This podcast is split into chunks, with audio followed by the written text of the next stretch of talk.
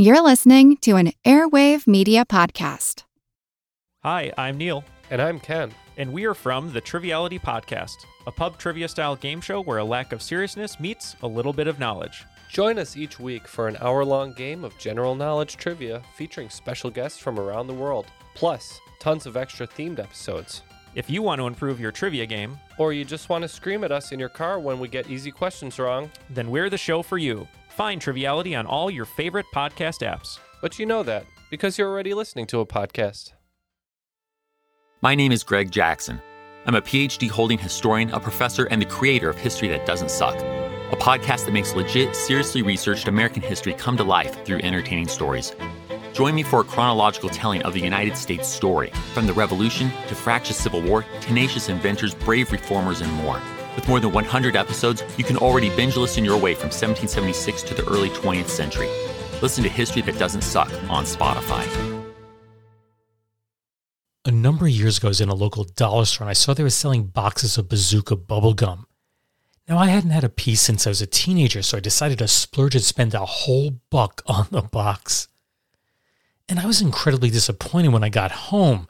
I have to tell you, it tasted exactly as I remembered it to be, but there were two major changes that I noticed upon removing the wrapper from one of the pieces.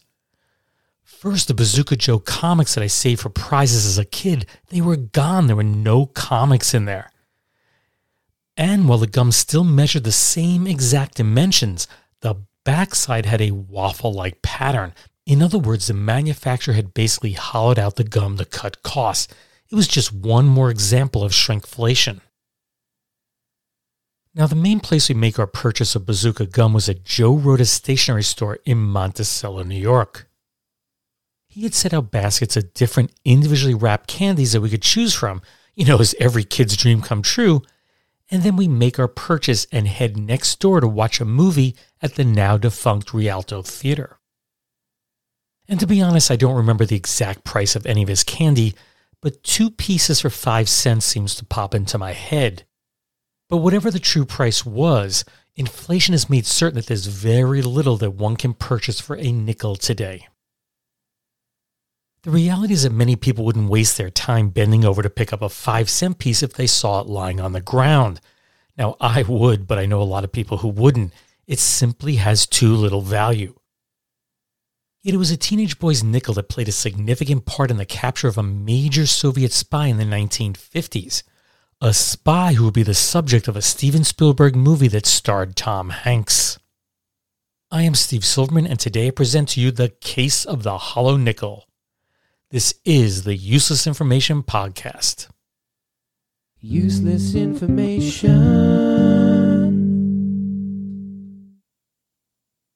It was during the evening of Monday, June 22nd of 1953, that 13-year-old paperboy Jimmy Bozart knocked on the door of a six-floor apartment that was located in a building at 3403 Foster Avenue in Brooklyn, New York. Now, this was part of a massive housing project that was known as Vanderveer Estates and has since been renamed Flatbush Gardens. And Jimmy was there to collect the 35 cents that was owed to him for delivering the past week's Brooklyn Eagle. The two teachers who lived there, and they were identified in the press only by their last names of Ash and Donnelly, they were generous tippers, and this day was no exception. They handed Jimmy 50 cents, and that consisted of a quarter and five nickels, and off he went. Now, I know I have a lot of foreign listeners, so let me just explain if you're not familiar with the American uh, currency system. And of course, I'm sure everybody knows that the basis of our currency is the dollar. Well, our dollar is divided into 100 cents. Okay, one cent would be a penny, five cents is a nickel, which is what we're talking about here, 10 cents is a dime, and 25 cents is a quarter. Okay, back to the story. Anyway, Jimmy was very appreciative of that 15 cent tip. That's about $1.50 today. But he didn't want to be rude and count the money in front of the teachers. So he walked away and he headed down the stairs and then he opened his hand to count the coins. And you know what happened next? He dropped them. So he set the bundle of newspapers down and began to collect up the coins. But when he picked up one of the nickels, Jimmy noticed something peculiar about the coin. That is, he only had the back half of the coin. You know, the portion with the engraving of Thomas Jefferson's Monticello on it. Now, I don't know about you, but I've never had half a coin. They just don't split like that. Anyway, half a nickel is worth nothing. So he was searching for the other half as if two halves could add up to a whole. Well, it had bounced a short distance away and he was able to locate it. But when he picked it up, he noticed there was something inside of that front portion. It appeared to be a small piece of photographic film. Upon returning to his home in nearby 4304 Avenue D, he told his dad Fulton about his peculiar find. Curious, Jimmy held the film up to a light, looked at it with a magnifying glass, and saw what appeared to be the photograph of a file card with six to eight numbers on it. His dad was unsure of the significance of the film, but told Jimmy be best if he turned it over to the police. And Jimmy knew just the officer to turn it over to. You see, a girl named Carolyn in his eighth grade class just happened to be the daughter of a police officer. So Jimmy made his way over to their house, but Carolyn's dad wasn't home, so Jimmy just headed off with the nickel. When her dad arrived home and learned of Jimmy's discovery, he and a few other officers went to the Bozart residence to retrieve the coin. They spoke with Jimmy's dad, but he didn't know where his son was or what he had done with the coin. Now, his mother, that's Mary Bozart, she was off playing bingo, so there was the possibility that Jimmy had given her the coin. So they raced over to the bingo hall and had Mrs. Bozart paged over the PA system. But no one came forward, so they requested that the game officials allow them to examine all the nickels. But they refused, so Mrs. Bozart was paged one more time. But this time she came forward and stated that she had given the nickel to Jimmy to buy an ice cream cone with.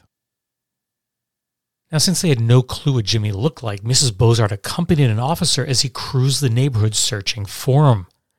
And they found him playing stickball, and he was asked if he still had the nickel. He said that he did, and then he handed the coin over to the officer. And after that, Jimmy put the split nickel out of his mind. What he was unaware of is that the mysterious nickel ended up in the hands of the FBI in Washington, D.C. Under magnification, the film was found to consist of 10 columns of numbers, and each column was filled with either 20 or 21 rows of seemingly random numbers. Now, all these numbers were six digits in length. But as hard as cryptographers worked at it, they were unable to decipher the meaning of all those numbers. The front of the coin was dated 1948 and it had a tiny hole drilled right through the letter R in the word trust. You know, in God we trust. Clearly, the hole was there so someone could insert a fine pin to pop the coin open. What was more interesting is that the back of the coin was from a different nickel. It had been minted between 1942 and 1945. And they knew this because it had been made from a copper silver alloy and that was only used during World War II when there was a shortage of nickel. While they were unable to decipher the code, investigators wondered if the coin had been a trick coin used by magicians. But one novelty salesman pointed out that this was highly unlikely. Quote, It's not suitable for a magic trick. The hollowed out area is too small to hide anything aside from a tiny piece of paper. A comparison of the microfilm's typewritten characters with the FBI's reference file of typewriters manufactured in the US, it was of no help. So investigators concluded that the numerical code had been typed on a foreign typewriter. Efforts to solve the mystery of the coin continued throughout 1953, then into 1954, then on into 1955, and throughout 1956. They were getting nowhere. Then, in May 1957, the United States Embassy in Paris received a phone call from a Soviet spy named Reino Häyhänen. He then went to the embassy and told an official there, quote, I'm an officer in the Soviet intelligence service. For the past five years, I've been operating in the United States. Now I need your help. Häyhänen had decided to defect. Häyhänen was born on May 14, 1920, near Leningrad to Finnish parents. In 1939, he obtained a certificate to teach high school and secured a position at a primary school. But shortly after this, the Soviet Union invaded Finland and Häyhänen was conscripted into the Soviet NKVD secret police. That's a forerunner of the KGB. Having been proficient in the Finnish language, Häyhänen was sent into the combat zone to interrogate prisoners and to decipher captured documents. After World War II ended, Häyhänen continued on as an intelligence officer. In 1948, he was ordered to leave his wife and family learn English, and then move to Finland. There he assumed the name of Eugene Nikolai Maki, a man who had been born in Idaho in 1919, after which the Maki family had moved to Finland. Now, as Maki, Häyhänen met and later married his second wife, Hannah. But she was totally unaware of his true identity or that he was in training to spy on the United States. The two arrived in New York City aboard the Queen Mary on October 21st, 1952.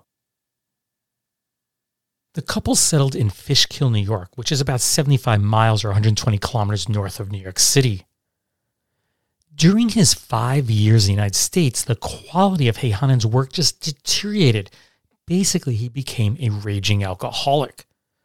As a result, he received orders to return to Moscow and he began the long journey back home. But he feared to be sent to a Soviet camp, so Häyhänen went to the U.S. Embassy in Paris instead. His defection was kept secret, and Häyhänen was flown to the U.S. to be questioned by the FBI. A search of his Fishkill home uncovered a hollowed out Finnish coin, hauntingly similar to Jimmy Bozart's hollowed out nickel.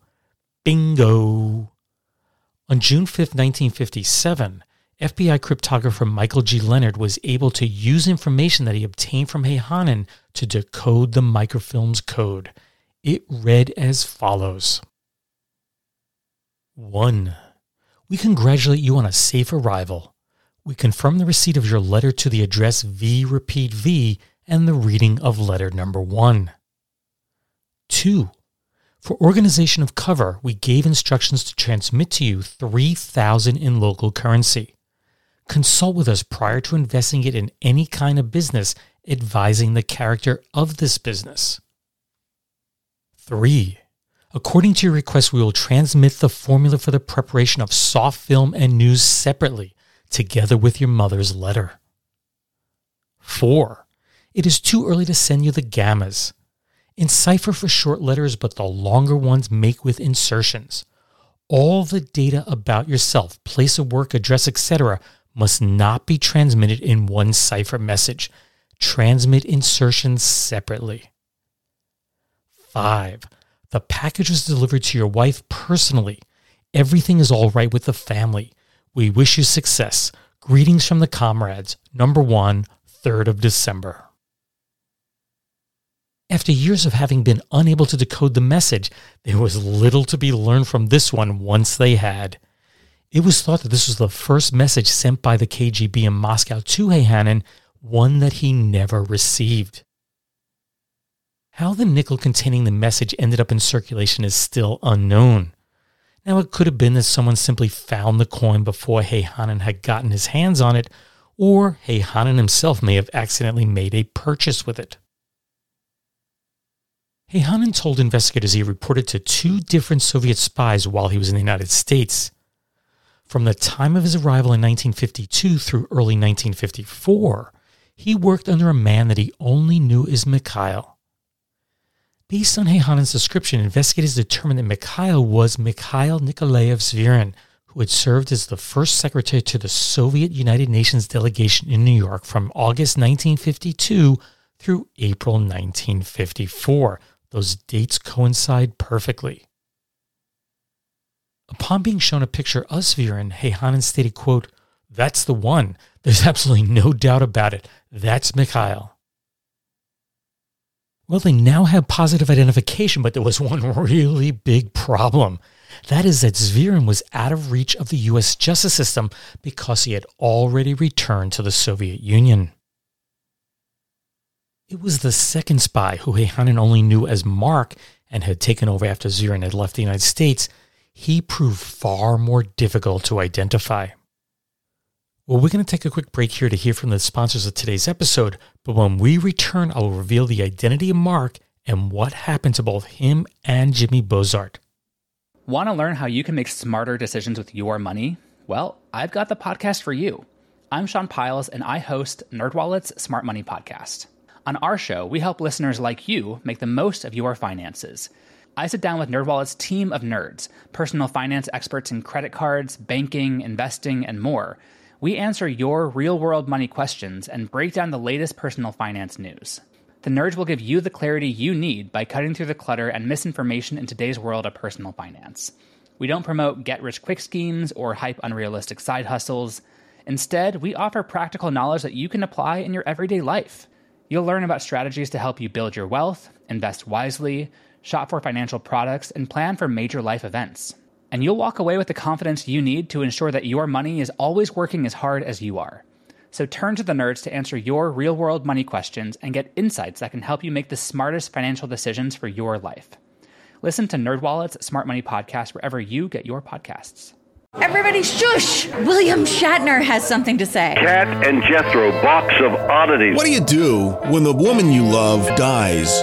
Well, of course, you dig her up and you live with her. Aww. The show examines weird things. There are plenty of old photographs from this time period of children out in the streets playing in and among the dead horse carcasses. Oh, I miss those days. Things used to be so much simpler. Cat and Jethro. Then there's the urine wheel, which sounds like a really bad game show. They've done weird things.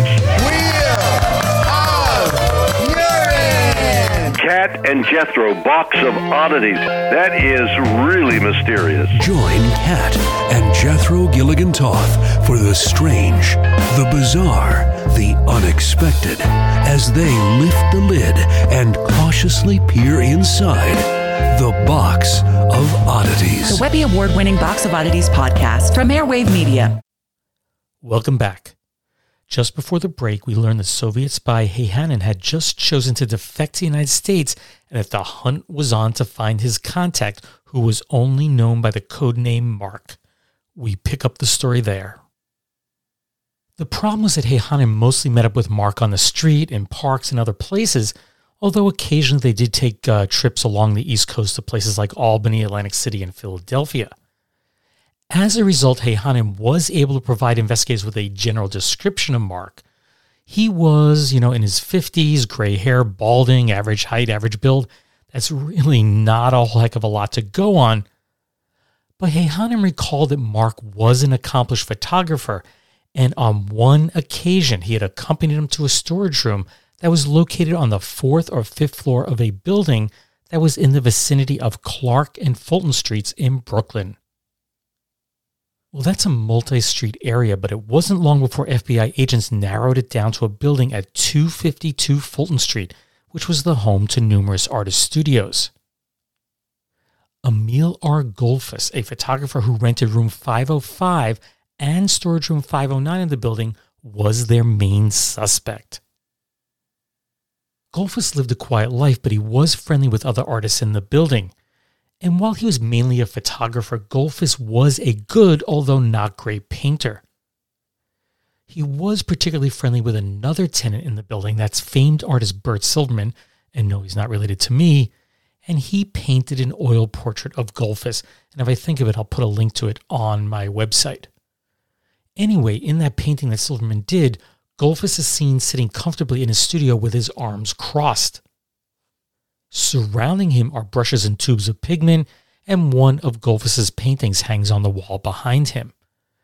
The only hint in Silverman's painting that Goldfuss could be a spy is that there's an oversized shortwave radio. It's pretty prominent in the picture, and it's been flipped up on its side, supposedly because it got better reception that way.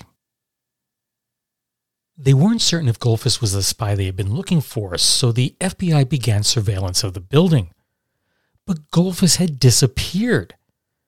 He had told several residents that he was headed south for a seven week vacation, but investigators wonder if he had simply fled the country.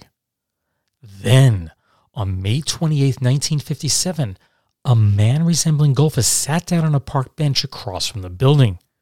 And he watched as people entered and exited the building, and then he simply stood up and left. but agents opted not to follow him, believing that he would eventually return. At 10 p.m. on June 13th, the lights suddenly went on in Goldfuss's apartment. At 11:52, the room went dark and Goldfuss stepped out of the building. This time, the agents followed him to a nearby subway station and all the way to the Hotel Latham on East 28th Street. Two days later, the FBI showed a photograph that they had taken with a hidden camera of Goldfuss and they showed it to Häyhänen. He stated, quote, You found him. That's Mark. At 7:30 a.m. on June 21, 1957, there was a knock at Goldfuss's door at the Hotel Latham. Moments later, three men burst in and they arrested him. He was charged with illegal entry into the United States and taken by immigration agents to McAllen, Texas to await deportation. The Soviet embassy was informed and they requested that Goldfuss be deported at once. But the US government stalled, secretly building up their case against this suspected spy. A search of his hotel room and studio turned up a treasure trove of spy equipment. They found radio receivers, cameras, and film to produce microdot images. There were cipher pads. There were a number of hollowed out items like coins, bolts, pencils, and cufflinks. Several messages were also recovered, and while some were cryptic, one made it clear that Goldfuss knew that he was being followed. Quote, I bought a ticket for the next ship, Queen Elizabeth, for next Thursday, 131. Could not come because three men are tailing me. I don't know about you, but if I was a spy, I would have found a way to get out of the country at that point. Two American birth certificates were also discovered. The first was a forged certificate from Martin Collins, and that's the name he registered at the Hotel Latham with. The second was for Emil Goldfuss, and that was the name he assumed in his artist studio. In that case, the birth certificate was real, but it clearly didn't belong to the man they had just arrested. That's because the real Emil Goldfuss, who was born in New York City on August 2nd, 1902, he died at two months of age. And Goldfuss used many other names as well. For example, when he first entered Canada in 1948 with a European passport, that one was issued to one Andrew Kayotis. Then, after sneaking into the United States, he would do his banking using the name of Alan Winston, and supposedly he had many other names that he had used over the years.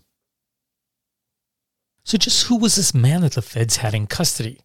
He wasn't saying much, but he did admit that his name was Colonel Rudolf Ivanovich Abel. It would later be learned that this was an assumed name also, and some people think that he just took that name to signal to the Soviets that he had been captured. Abel was born William Genrikhovich Fisher, which is anglicized as William August Fisher, in the United Kingdom to Russian emigre parents. He'd been accepted to London University in 1920, but after the Russian Revolution, his family picked up and moved to Moscow the following year. And since he was fluent in five languages and trained as a radio operator, Goldfuss, aka Abel, aka Fisher, whatever you want to call him, he was the perfect candidate to be a Soviet spy. The US government continued to collect evidence and build their case against Abel. So on August 7, 1957, a federal grand jury indicted Colonel Rudolf Abel. The feds claimed that he was the highest ranking Russian spy ever captured within the United States. Then, in September of 1957, Jimmy Bozart would once again be drawn back into the investigation. You see, Jimmy was now a 17 year old freshman at Rensselaer Polytechnic Institute in Troy, New York, which just happens to be right down the road from me. And he was asked by an FBI agent if he'd be willing to tell his hollow nickel story in court if it was necessary. Jimmy agreed to do so, and he became a minor celebrity in the press. At trial, Jimmy was one of 69 witnesses called to the stand. While not essential to the government's case, Jimmy's statements backed up the testimony of the man who really sealed Abel's fate. That was his assistant, Reino Häyhänen. On October 25, 1957, a jury took just three hours to find Abel guilty on all counts. Then, on November 15th, Judge Mortimer W. Beyer sentenced Abel as follows, with all to be served concurrently. Count 1 conspiracy to transmit defense information to the Soviet Union, 30 years imprisonment. Count 2, conspiracy to obtain defense information, 10 years imprisonment and a $2,000 fine. Count 3, conspiracy to act in the United States as an agent of a foreign government without notification, 5 years imprisonment and a $1,000 fine. Now, theoretically, Abel could have gotten the death penalty, but he didn't. And his attorney, that's James B. Donovan, filed an appeal with the U.S. Supreme Court and argued that the Fourth Amendment to the U.S. Constitution it prohibited unreasonable search and seizures, but the conviction was upheld in a 5 to 4 ruling. Abel's time in prison would be short, and that's because on February 10th of 1962, he was exchanged on the German Glienicke Bridge for the American U-2 pilot Francis Gary Powers. Now, if this all sounds vaguely familiar, the bridge would be coined the Bridge of Spies during the Cold War, and it was also the title of Steven Spielberg's 2015 telling of Rudolph Abel's capture and prisoner exchange. Mark Rylance played Colonel Abel, and Tom Hanks was lawyer James Donovan. Now, if you've never seen the movie, I definitely recommend it. I really, really enjoyed it, although it has been a couple years since I saw it.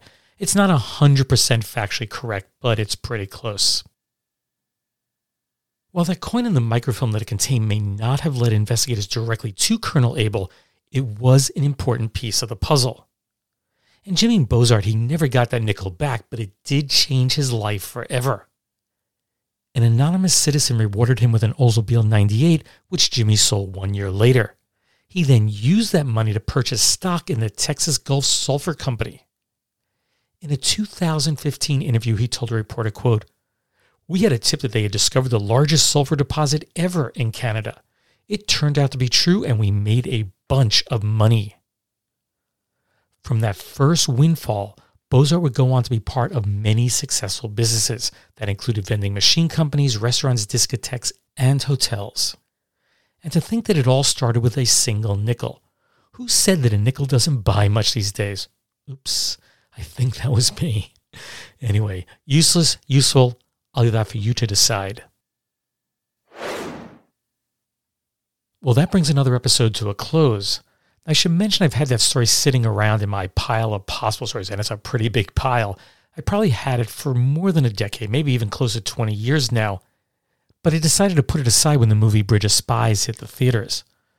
But with the Russian invasion of Ukraine, I thought it'd be a good time to revisit it and tell the story of the Hollow Nickel. As I mentioned before, if you enjoy this podcast, please tell someone else you think may also enjoy it. That could be a relative, a colleague, classmate. You can create a post or add a thread to Reddit, Twitter, Facebook, or wherever. Just let them know about a favorite episode, the podcast itself, of course, or whatever seems appropriate. Doing so will help to bring new listeners to the podcast, so I thank you in advance for helping to grow the show's audience size. Anyway, if you'd like to contact me about this episode, the podcast itself, the website, or whatever, please do so through my email. That's steve at uselessinformation.org. You can use Facebook Messenger, or you can use the contact form on my website, which is uselessinformation.org. Anyway, thanks for listening and take care, everyone. Bye.